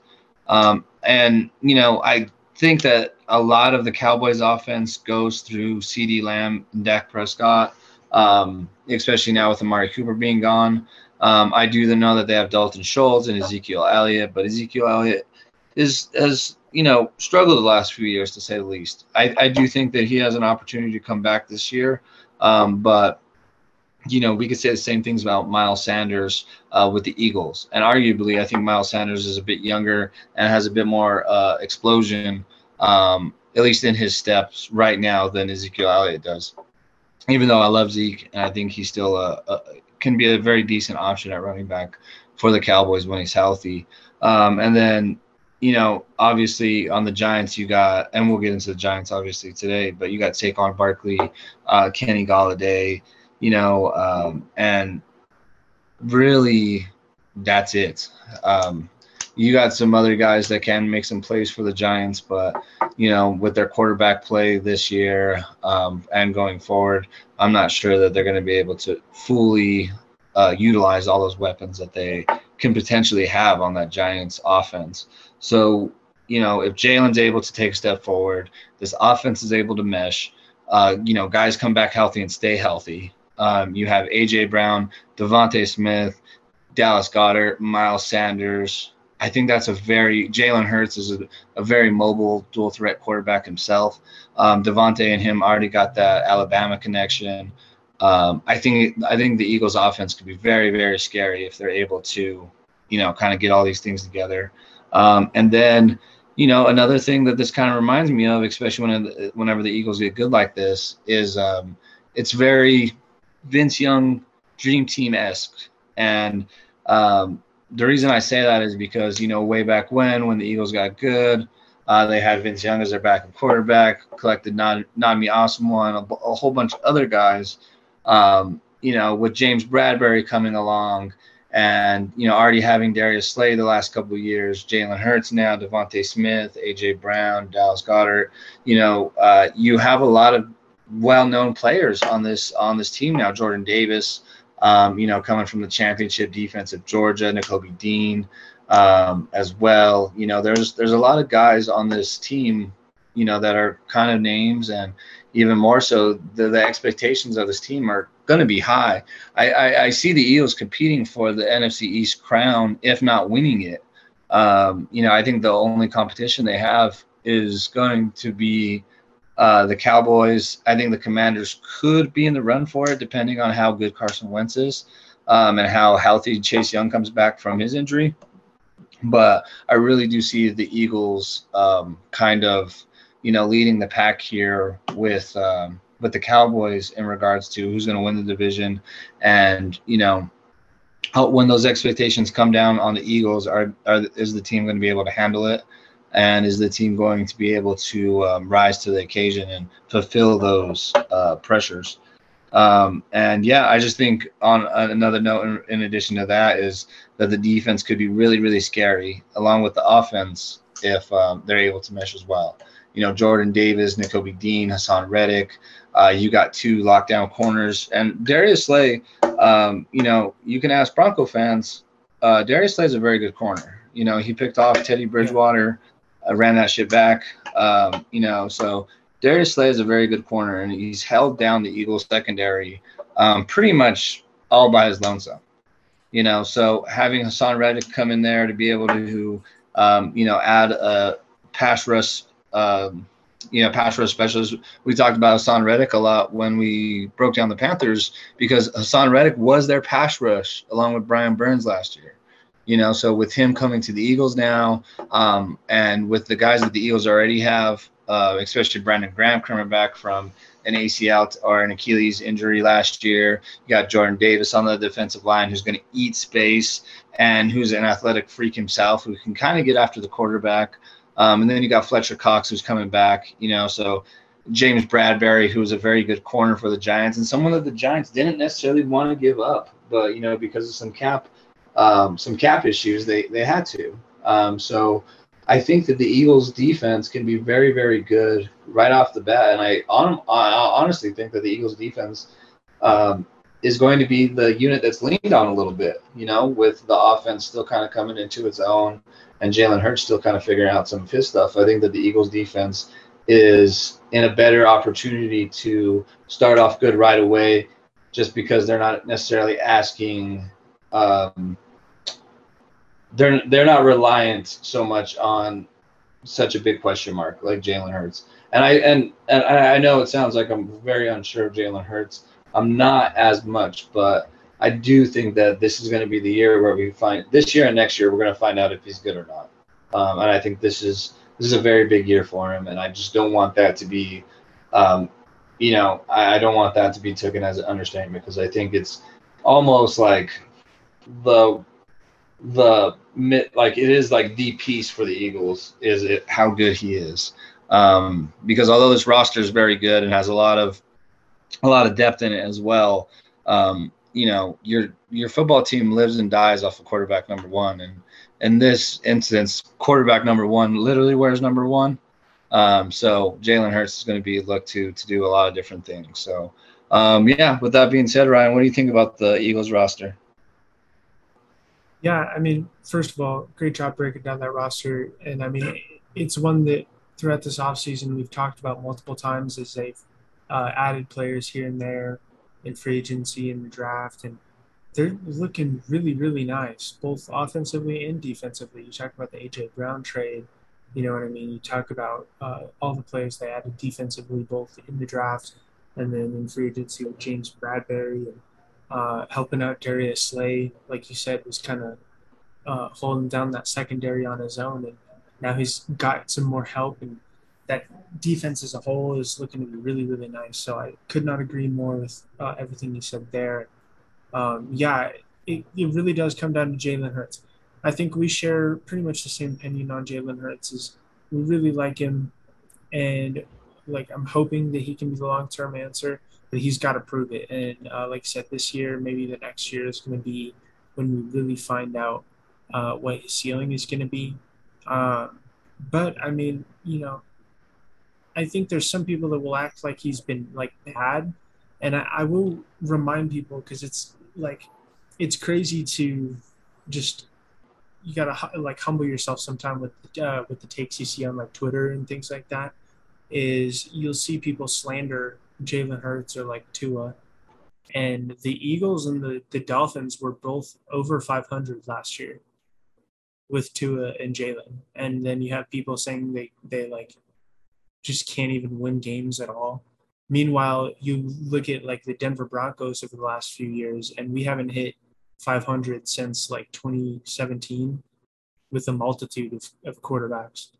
So, like, you know, people will tell you Jalen Hurts sucks or Tua sucks, but sometimes you got to like actually look at the fact that the Eagles went nine and eight last year with Jalen Hurts and a significantly less talented roster than what they're coming into this year with, and with a new, like, scary weapon in AJ Brown to add to it. Like, these Eagles are going to look uh, really interesting. So I, yeah, I mean, I couldn't agree with more with what you broke down. Uh, yeah, this is going to be a super fun team for sure. Yeah, absolutely. And um, you know, with that being said, I guess we can uh, get into get into their schedule a little bit. Um, so week one, starting out right away, you're playing Detroit at home um, in Detroit, and you know, although Detroit has added some things, I still think that they are still lacking as far as a football team. Um, so I, I, I, do think that the Eagles will be able to get a win there at Detroit. Then we're going back to Philadelphia to play Minnesota. I think that's probably going to be another dub. Um, and then this is at week three. This is at Washington. Um, this game could go either way, and this is one of those games where I'm saying that we're going to see how good that offense is meshing at this point, um, because division rival at home um, or on the road, I guess I should say for the Eagles. If you're able to knock off Washington here, um, which you know, it, it, it it shouldn't be a close game because the Eagles have far more talent than uh, the Commanders do. But it, I think it will be a closer game because you know Carson Wentz could randomly go off. They got Scary Terry. They have a very good defense. Um, but I still think that the Eagles will be able to pull that win off. So I got them at three and zero oh right now, going into Week Four at, uh, with Jacksonville coming into Philly. Um, Jacksonville obviously sucks. Uh, so that's going to be a dub for the Eagles. Now, week five is where we start getting interesting because week five they go into Arizona. I think Arizona at home is going to be tough to beat, um, even without DeAndre Hopkins. Uh, I think with the addition of Hollywood Brown, I think that's going to make that a little less. Um, I don't now. Don't get me wrong. DeAndre Hopkins is, you know, one of the best wide receivers in the league, and I think that his impact is going to be profound on the uh, on that offense. But I think with the addition of Hollywood Brown and some of uh, the uh, stuff that the Cardinals have added through the draft and the offseason, I think that they can still get a win over the Eagles. Um, now, week six, Dallas at home. This is going to be one of those toss up games. Um, I I think that the Eagles might could win um, and I think that they'll probably end up splitting their series with Dallas. I think that the Eagles get the win at home. Um, and then going into week seven, that's their bye. So, you know, they're going to be able to take a nice, decent rest, um, you know, a good ways through the season. Then coming back, you got Pittsburgh at home um, or Pittsburgh and Philly. Um, I think that's going to be a win for them, depending on how Kenny Pickett's playing. Then you're going into Houston. Houston obviously still sucks. So another win. Uh, then you get Washington again. I think a, another win, uh, especially with them coming into Philly. Then you week 11, you got the Colts. I think that's going to be a loss. That's in Indy. Uh, then week 12 against Green Bay. I think that's another loss. Week 13, you're playing against Tennessee. Uh, even at home, I still think that's a loss. Um, Week 14, you have the Giants. I, I think in New York, you can still get it done. I got them winning. Week 15 at Chicago, I have them winning as well. Uh, week 16 in Dallas, I have them losing, and that's where I have those season splitting with the Cowboys, um, with them losing in Dallas and then winning at home. Week 17, you have New Orleans, which I also see as a loss. I think this is going to be a Saints team that's, you know, making a playoff push and I think that um, you know that's that's playoff football time. So I think it's going to be really close, but I, I do think that the, the Saints win. Um, and then Week 18, uh, the Giants, depending. Uh, we're, we're not sure if that game's going to be at home or away yet, but I still think that they can get a win over the Giants. Um, just a couple things about the uh, schedule. Um, you know, so with that being said, I have them going 11 and 6, 12 and 5, you know, depending on how things go. Um, I think the Arizona game's huge. The Tennessee game's huge, just because those are games that are winnable. You can beat those teams. It just, you know, can you get over the hump? Can you do enough to beat those teams? The I think the Eagles on paper versus Arizona and Tennessee, you can beat those teams. And if you're able to beat those teams, that makes you 13 and 4.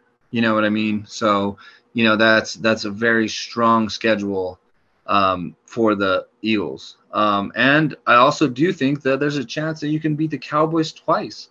Um, I do think the Cowboys have talent. Um, I think they're lacking a little bit on the defensive side, more so than the Eagles are. Um, I know that you know they have Micah Parsons and Trevon Diggs. I think Trevon Diggs gets burnt a lot and gives up a lot of plays. Although he makes interceptions, I think Trevon Diggs gives up a lot of plays. Micah Parsons is a huge part of the defense, Demarcus Lawrence, et cetera, et cetera. I think that the Eagles can match those guys now. I think the Eagles with Darius Slay and James Bradberry can match their secondary. Anthony Harris, um, you know, covering the top there as their safety, and then with Nakobe Dean, Haason Reddick, um, you know, Jordan Davis, all those guys, uh, Brandon Graham, Fletcher Cox, all those guys on the defensive line, I think can match the Cowboys pass rush and the Cowboys uh, run defense as well. So um, you can possibly take both those Dallas games, and again, that makes your schedule even. Now we're talking about maybe you know 15 and three. You know, like the Eagles have a really nice schedule um, they play a few really good teams, and their division's weak, you know. And I think the Cowboys are very 50-50 on how they're going to play the Eagles, um, especially with how good the Eagles have had as an offseason. So um, my accurate um, schedule prediction for the Eagles is going to be 11 and 6, um, possibly 12 and 5, leaning on the 11 and 6 though. Um, yeah, Ryan, what do you think about the Eagles schedule? I, I think that's really reasonable 11 and 6 12 and 5 and um, you know like you know you talked about with that roster it's a really exciting team that made a lot of additions and if jalen hurts can uh, you know take a leap and keep playing well and get even better uh, they've got uh, an opportunity in front of them to uh, rack up a lot of wins. Uh, so we'll just have to see what happens but I, I would tend to agree with about that um, you know 11 or 12 wins and uh, yeah i'm just excited to see them uh, come game day. So with that uh, i suppose we'll move right on to the new york giants.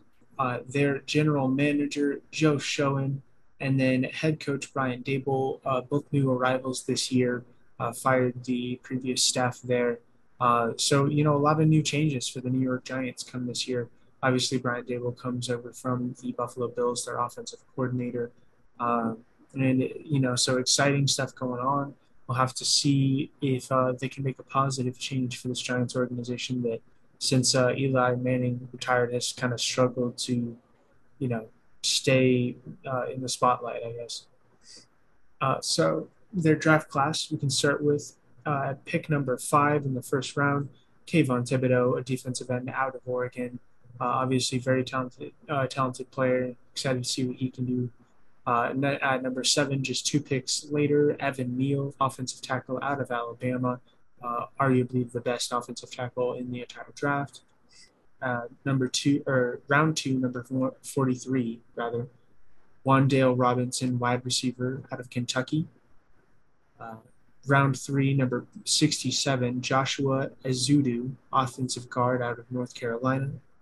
Round number three, 81, Cordale Flott, and then round four, 112, Daniel Bellinger, a t- uh, tight end out of San Diego.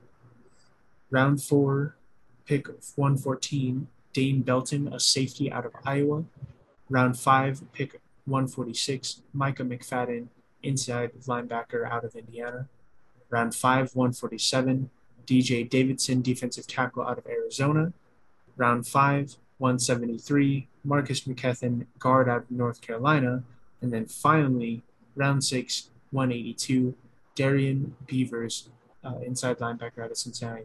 Uh, a lot of draft picks. Like I, I think that might be out of all the teams that we've covered, like the most draft picks. They, they drafted a lot of players, um, but quite a few players that uh, could potentially make an impact, and a lot of players in uh, spots that uh, you know they're missing uh, bodies that they needed. Um, and so going into that, uh, key departures of this offseason. So James Bradberry at cornerback played 99% of your snaps. He's gone. Obviously, we just talked about him. Um, and then Logan Ryan, a safety, uh, played 85% of your snaps. Kyle Rudolph, tight end, played 45%. Nate Solder, your left tackle, played 84%. Austin Johnson, in, inside uh, defensive lineman, played 56%. Billy Price, center, played 89% of snaps. Devontae Booker, uh, former Bronco uh, running back, played 47%. Evan Engram, who was actually their leading overall receiver, like leading in receiving yards, uh, but it was a tight end, played 65% of the snaps for the Giants last year. And then Jabril Peppers, a safety, 19%. Will Hernandez, a guard, at 95%. Lorenzo Carter, an edge at 52%. And then finally, Matt Skura, a center at 69%. And I mean, kind of like the draft picks, there's just a ton of players here. Clearly, the uh, new GM, the new head coach, they kind of wanted to, you know, clear house a little bit and uh, add some of their own guys in there. Uh, obviously, some of those players, even though they played a lot of snaps, were players that you were kind of expecting to be on their way out, like Nate Solder, uh, and you know some of the like Will Hernandez, Billy Price. Uh, so, you know, not some of them were not surprising, and then some of them, like you said, with James Bradberry, was just a situation where, uh, with their cap, they're just kind of trying to reset and rebuild right now, uh, with this new staff in place. Uh, so ended up getting rid of him but added some nice players in the draft. And then now we can go over their roster. So starting at quarterback, Daniel Jones, obviously a third year quarterback looking to still make a name for himself. Uh, this will probably be his last year to figure it out. And then behind him, Tyrod Taylor uh, comes over from Houston, longtime veteran. Um, that'll be a good presence to be in Daniel Jones's ear for sure. Uh, David Webb behind him. And then the run back room, Saquon Barkley, obviously one of the best in the league. Matt Breida comes over from Buffalo, probably a guy that Daboll likes, I assume. Uh, Gary Brightwell, and then Jashaun Corbin is an undrafted free agent. At wide receiver, you have Kenny Golladay, and then Sterling Shepard, Kadarius Toney for now. Although I believe he's like made it known that he doesn't want to be on the Giants anymore. I don't know if that's actually going to come to fruition or if he's just like talking, and nothing's going to come out of it. But uh, Kadarius Toney is on this team for now. And then behind him, Wan'Dale Robinson, your draft pick, the second round, number 43. Uh, CJ Board as well, Richie James, and then Darius Slayton. And yeah, I mean, so they've they've got a decent wide receiver room, and this is arguably like the deepest room in the entire roster. Um, but at the same time, they're not really like they don't have like a, a superstar guy at the moment. I think when you look at Kadarius Toney and even Sterling Shepard, those are two guys that you think maybe can develop into something like that, uh, but they aren't there right now. And Kenny Golladay is a solid receiver, but not like a superstar. Um, and so, yeah, I mean, they've got some decent weapons, but uh, nothing like just pops out at you. And then at tight end, Daniel Bellinger your fourth round draft pick, number 112, is going to be the likely starter for you. Um, after you talk about the key departures, Evan Engram and Kyle Rudolph, both of your top two tight ends are gone. Um, so now, you know, that was a very important pick to make in that draft because otherwise you're looking at Ricky Seals Jones as your number one, uh, who's currently your number two. And then they also bring in Jordan Akins from Houston.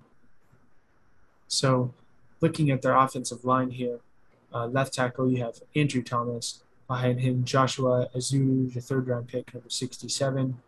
Devery Hamilton, and then Roy Mbeteka. Sorry, butchered that. He's an undrafted free agent.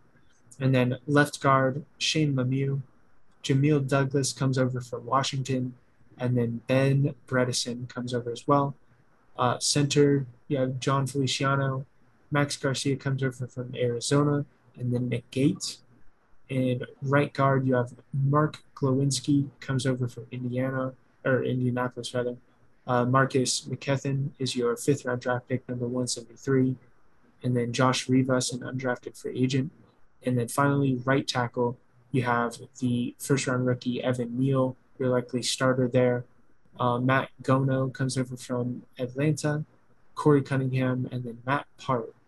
And this offensive line, something that the Giants have struggled with and has uh, not only made Daniel Jones's life hard, but Saquon's too, and has struggled with his production and contributed to uh, his injury history with the uh, struggle of trying to get a, a, decent line there. But the bright side for uh, this Giants team is that with this new staff and uh, clearing out some of those names you talk about, Billy Price, talk about Nate Solder, talk about Will Hernandez, some of those guys that were kind of sticking around on this Giants roster um, that were just not doing well enough. Um, and even though they were veteran names and established names, uh, there needed to be change. And so at least there's been change and they brought in some bodies. Uh, I don't know if this line is going to be good this year. Um, you have pieces. I'm excited to see what Evan Neal can do, but they're at least adding bodies and they're trying to see what works. You know what I mean? And it's it's change. You know, so it, it's a positive in that sense for them uh, for sure. And this offense overall, uh, we've got talent. It's like this team as a whole. It's just in the transitionary stage. Um, so with that, we will move on to the defense. We go down the defense, starting with the safeties. Uh, free safety of Xavier McKinney, Jarren Williams, and then Yusuf Corker. At strong safety, Julian Love, Dane Belton, your fourth round draft pick at number 114. And then Henry Black comes over from Green Bay. At cornerback, you have Aaron Robinson, Adoree Jackson, Michael Jacquet, and then Rodarius Williams. And then inside linebacker, Blake Martinez, Micah McFadden, Carter Coughlin, and Darrian Beavers. At uh, the edge spot there, Kayvon Thibodeaux, Azeez Olujari, Jihad Ward comes over from Jacksonville, Elerson Smith, and then Quincy Roach. And at your uh, defensive lineman spot, you have Dexter Williams, or Dexter Lawrence rather, and then Leonard Williams, the two big boys leading it off there. David Moa, Jalen Holmes, and then Jabari Ellis is an undrafted free agent. And then uh, nose tackle, you have Justin Ellis comes in from Baltimore, and DJ Davidson, your fifth round uh, pick at number 147, and then Christopher Hinton. Uh, and finally, as well, your kicker and punter, Graham Gano and Jamie Gillan. And yeah, so this defense, they've they've lost a lot of bodies. Uh, again, you go back to those key departures. You talk about James Bradberry played 99% of the uh, snaps. Logan Ryan 85%. You know, um, Austin Johnson 56%. Jabril Peppers 19. Uh, Lorenzo Carter 52%. So they they lost a lot of impact players, and uh, like I said with the offense, it's in a transitionary stage, and they're adding players, uh, seeing what works. I'm excited to see about some of these rookies when it comes to DJ Davidson. Um, you know, right now your starter in the middle there is Justin Ellis, uh, who come out, or came over from Baltimore and is not necessarily proven as a player. And so if DJ Davidson comes on strong in camp, you could see him starting uh, immediately, potentially, just depending on what happens in camp. Um, and then you talk about uh, in the safety spot, Dane Belton. He's an interesting player as well. Uh, he played a lot of different roles in college, and so he could be somebody that, uh, although doesn't project to start at the strong safety spot, uh, maybe he can make an impact uh, somewhere on the secondary, maybe even a cornerback spot because they're a little bit, you know, weak there. So maybe he can make an impact there. Uh, but yeah, I mean, you look at that cornerback room: Aaron Robinson, Dory Jackson, Michael Jacquet, Darius Williams. Just not a lot there. Dory Jackson is solid. Aaron Robinson is a guy. Um, and yeah, I mean, certainly if Dane Belton can help out, that strengthens that room a little bit. And they're just looking to kind of, like I said, recover and rebuild at this point. Um, and it, you know, that secondary used to be a strength of the Giants in these last few years, but um, it's really been kind of depleted at this point, and so uh, they're gonna have to rebuild it. But a uh, couple storylines here on this roster. Uh, so first one, so much youth across this roster. How quick can they grow up? I talked a lot about the new staff there and, all the additions and just uh, trying to rebuild this thing. And uh, their amount of success is going to depend on how quickly a lot of those players in key positions can, um, you know, play well. Especially when you talk about like that secondary, with a lot of these young corners, uh, a lot of these young safeties, things like that, and you're relying on those guys. Uh, that's going to be a struggle for you if those guys are getting picked on in a very pass heavy, uh, wide receiver and quarterback rich NFL uh, right now. So it's one of those things that's really going to determine, uh, along with uh, Daniel Jones, which is my second story here, it's going to determine their success, uh, really. So our second story. Uh, you know, Daniel Jones, if he plays much better, a lot of those easier games, or I'm sorry, wrong spot here. Daniel Jones is probably his last year uh, as the starter to prove himself. Is he the quarterback of the future for the Giants, or is he not? Um, we talked a little bit about this earlier with Daniel Jones, and it's like he has not been like awful for them, and he showed flashes, and he has athletic ability, but he hasn't had the consistency with it, and has made a lot of repeated dumb mistakes, and also really struggles with the turnover battle. He's uh, very fumble prone and has not, uh, to this point in his career, uh, improved that a whole lot. But this is really going to probably be his last year to uh, make that change. And if he doesn't, I would expect the Giants to pursue other options. I think it was kind of one of those situations where Daboll is just like, I'm going to let him because he's he's doing his thing. I'm going to let him finish out this last year, let him have the full off season, do his thing, and then if it doesn't work out, then Daboll will bring in whoever he needs to bring in. But uh, we'll we'll see if he can pull it off and maybe be the Giants' long-term starter. Um, and then my third story here: new GM and new head coach gutted a lot of the existing roster and added a lot of the new young talent. Will their new direction be better? And I mean, it's kind of you know talked a lot about that throughout the entire thing, but it's it's one thing to say okay they're doing this and they there is change will the change be good? You know, I, I think they haven't liked where they've been at with the last few head coaches, and so I think Brian Daboll is a very respected coach, and um, Joe, uh, you know Joe Schoen obviously respected as well, and we'll just have to see uh, with time whether uh, they're going to end up being a successful uh, duo there over with the Giants. But uh, yeah, at least they're doing something so far. Uh, so, Enrique, what are your thoughts on this roster? Um, I, I agree with a lot of your points on the roster. I do think um, the only difference is I I think that this is for sure Daniel Jones' last chance to prove if he can be a starter or not in the league. I do not think that he's going to prove enough.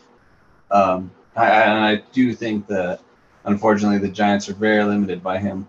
I do like yeah. that they had so many draft picks. I do like that they um, invested so heavily into the roster.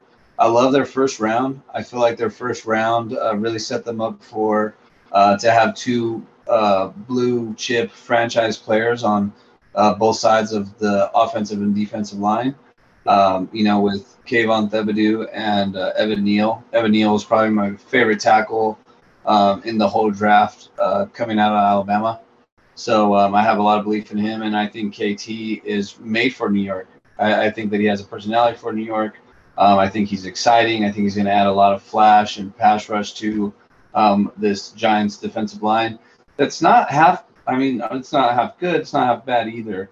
Um, I think Leonard Williams is nice. Um, I think that you hit on perfectly as far as their secondary goes. Um, I think the secondary is it, it looks rough for sure at least on paper, their secondary looks really, really rough right now. Um, Xavier McKinney's, you know, a, a bright spot in that uh, on that secondary for me, uh, just because I like him a lot. Uh, Julian Love as well. Um, I don't mind Blake Martinez as much as as far as linebackers go, but um, yeah, I mean, I I just hope that the Giants they have their pieces there. And I think honestly, if they give the roster to Tyrod Taylor, they'd be in uh, in much better hands. But um, you know, I guess we'll just have to see how the season goes. But otherwise, yeah, I just think he did a great job breaking them down. Um, and honestly, I thought the Giants roster was a lot a lot worse uh, condition than they are, and I think that they you know are a few pieces away from not necessarily being good, but being better than you know four and eighteen or four and fourteen or whatever they were last year. So um, four and thirteen, sorry. Um, so yeah, I just I I like the inside look on the Giants, even though I hate them. Um, and yeah, I guess we'll just see what uh, Daniel Jones and the new GM and the new head coach can do. Yeah, absolutely. And you know, it's one of those things where like, uh, I'm sure we'll probably end up seeing Tyrod uh, throughout the season. Just because I mean, I'm kind of with you. Like, I would love to see it for Daniel Jones' sake, but I, I don't think that he's going to be the long-term future of the Giants. And so I would not be surprised to see uh, Tyrod Taylor take over the team at some point uh, throughout the season here. But uh, we will just have to see. All right, with that, we can move on to the Giants' schedule. So, as Enrique mentioned, their 2021 record was 4 and 13, and uh, we could just jump right into it. So, week one, they're at Tennessee Titans. I have that as a loss. Week two, they're versus the Carolina Panthers. I have that as a win, but I do think that that game could honestly go either way. Um, just depending on how well the, the, Panthers are playing, if Sam Darnold finds his footing, and, uh, or Daniel Jones finds his footing, and vice versa. So we'll just have to see how that one plays out. Week three versus the Dallas Cowboys at home, I have that as a loss. Week four versus the Chicago Bears, I do have that as a win. Week five versus Green Bay Packers, I have that as a loss. Week six versus Baltimore Ravens at home, a loss. Week seven at Jacksonville Jaguars. I I have this as, as a loss, to be honest with you. I know the Jaguars are not that great, but I think that Trevor Lawrence with a uh, Doug uh, Pederson as his new head coach uh, is not going to be as held back as he was before, and um, I'm I'm kind of optimistic about maybe what the Jaguars can become with new direction. So uh, I think this is one that could go either way, and that uh, the Giants are going to have to play hard for, um, and they could win it. But I have it as a loss. Week eight, they're at the Seattle Seahawks. I have that as a loss too, uh, but that's one that I do think could go either way as well because the Seahawks don't know what they're doing with quarterback right now. If they happen to pick up Baker Mayfield, that's for sure a win though. But they don't have Baker Mayfield right now, so it's either Geno Smith or Drew Lock. So Week nine uh, is their bye week there, pretty much smacked out in the middle of the season. Uh, week 10 versus the Houston Texans at home, I have that as a win. Week 11 versus the Detroit Lions, I have this as an L because I actually am high on the Detroit Lions too. I think they're kind of on the up and up. They're adding talent. Jared Goff is a quarterback that can win, um, and I, I don't know. I think that they, the Lions are going to be not competitive for like a playoff spot or anything, but better than they were last year. Uh, week 12 at Dallas Cowboys on a Thursday game. I have that as a loss. Week 13 versus the Washington Commanders at home. I have that as a loss. Week 14 versus Philadelphia Eagles. I have that as a loss as well. And then week 15, or I'm sorry, week 16 uh, at Minnesota Vikings uh, is a loss as well. Week 17 versus the Indianapolis Colts is a loss. And to finish off the season, they're at the Philadelphia Eagles for another loss. So I, am sorry, Giants fans. I feel bad, but uh, I only have this team at three wins, three and 15, one less than last year.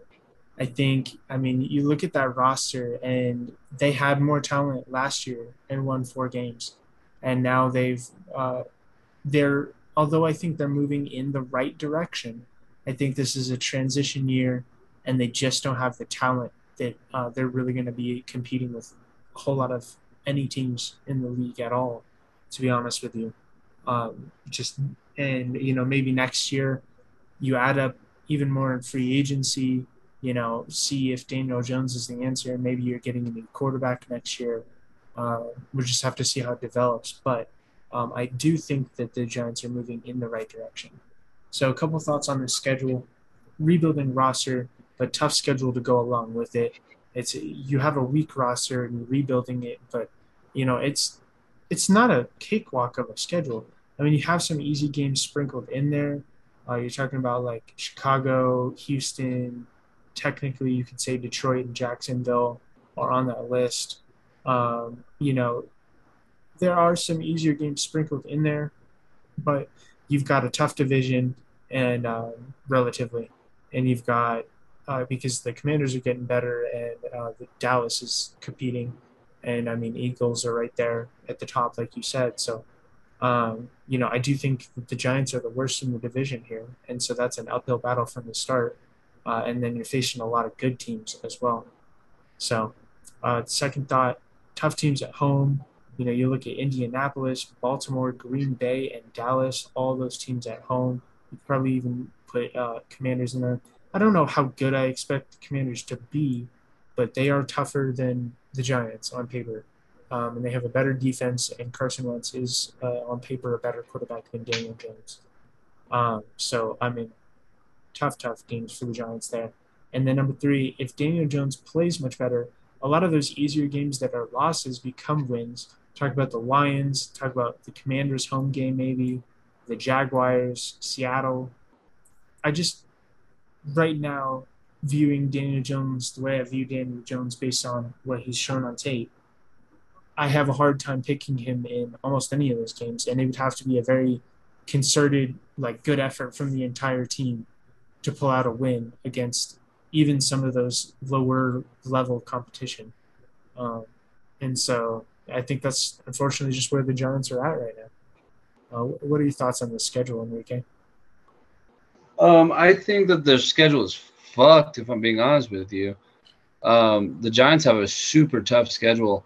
Um, I do agree with you that they have like some like like the Bears game, uh, the Panthers game, um, you know, the Seahawks game, the, the Jaguars game. They have games that they could possibly win, but with all of those teams as well, I also see like, you know, I like I think the Carolina Panthers. If I'm being honest with you, I I trust Sam Darnold more than I trust Daniel Jones.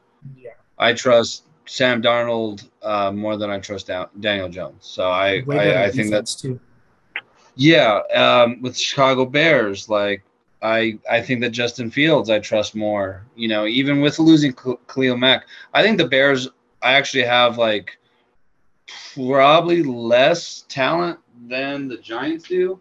Still think that the fucking that Justin Fields could pull that shit off. Like, yeah. Um, the Jaguars, I agree. I think they they could lose against the Jaguars, especially if um, you know now they're back to back number one overall picks. Um, especially if they get off to a hard start, especially Trevor Lawrence. Um, and I can almost bet that Trevor Lawrence is going to come into this with like a fire underneath his ass this year, especially with what happened last year with Urban Meyer and not winning very many games. So yeah, I, I, um, I think yeah, I think if the Giants are able to take advantage of some of the weaker games on their schedule, then um, I think that it's going to be great. But otherwise, I think they have a pretty rough schedule. Um, obviously, they're the weakest team in the division, so the division games themselves are going to be tough. Um, and then yeah, you have to play the you have to play the Eagles and the Cowboys, which are playoff teams. You have to play the Packers, the Ravens, which you have no chance against those teams. Um, then you have to play the Colts you know, like the Houston Texans kind of can go either way. Um, I don't. That's probably like the game that I would say is the most toss-up game there on the whole schedule is the Texans game, because any of all those other games, I really do think like look kind of bad for the Giants. So um, I almost got these guys winning like one game, um, and that could be the Texans game. So yeah, I mean, I think it's going to be a rough season for the Giants. Um, I think they have a rebuilding roster. I think that honestly, what you want to see is just guys make um, progress this year. You want to see Evan Neal and KT play all the way through the year and make great progress. You want to figure out what the fuck you're doing with Daniel Jones. You want to figure out what the fuck you're doing with Saquon. You want to see uh, Kadarius Toney, um, you know, uh, continue to develop. You want to see your wide receiver core continue to develop. Um, and yeah, you just want to see the young guys take steps forward, see what the rookies you got this year, uh, see if they're able to become, you know, significant, you know, starters for you, or you know, if they're playing significant snap, snaps, are they meaningful? Are they quality? Um, I think that's just one of the years that you're going to have as a Giants fan. Um, and yeah, all, all I'll say is it's never too early to become a Jets fan. Like we're very welcoming over here. You guys can, you guys can always become Jets fans whenever. Um, you know, you just have to, you have to denounce the Giants and you know take the Jets as your own. But I'm just saying, it doesn't look very hopeful for Big Blue over there, especially not this year with the schedule. Just gotta burn every blue piece of clothing that they own. Yeah, and like you have to like say that um, you have to say that Chad Pennington's a better quarterback than Eli Manning, even though it's not true. you have to say it. You have to say it. That's fair though. It's it's just a passage of rites, you know. It, it, it is, and because like those two teams are going two very different ways. It's true. Yeah, the Jets are very much on the up and up, and the Giants, you know, again, we'll have to see with the new direction, with the new staff. But right now, uh, I they're going to have a, a, struggle of season. But especially if Daniel Jones is in the answer, you know, you're probably going to result in a high draft pick. Maybe you get your pick at a quarterback. We'll just have to see. Um, so I think with that, that'll do it for the first part of today's show. Join us on the Mile High Fight Show, episode 5, as we go over one of the biggest cards of the year, UFC 276. With that, this has been the Mile High Flight Show, and we'll see you guys next week. Bye, guys. Thanks.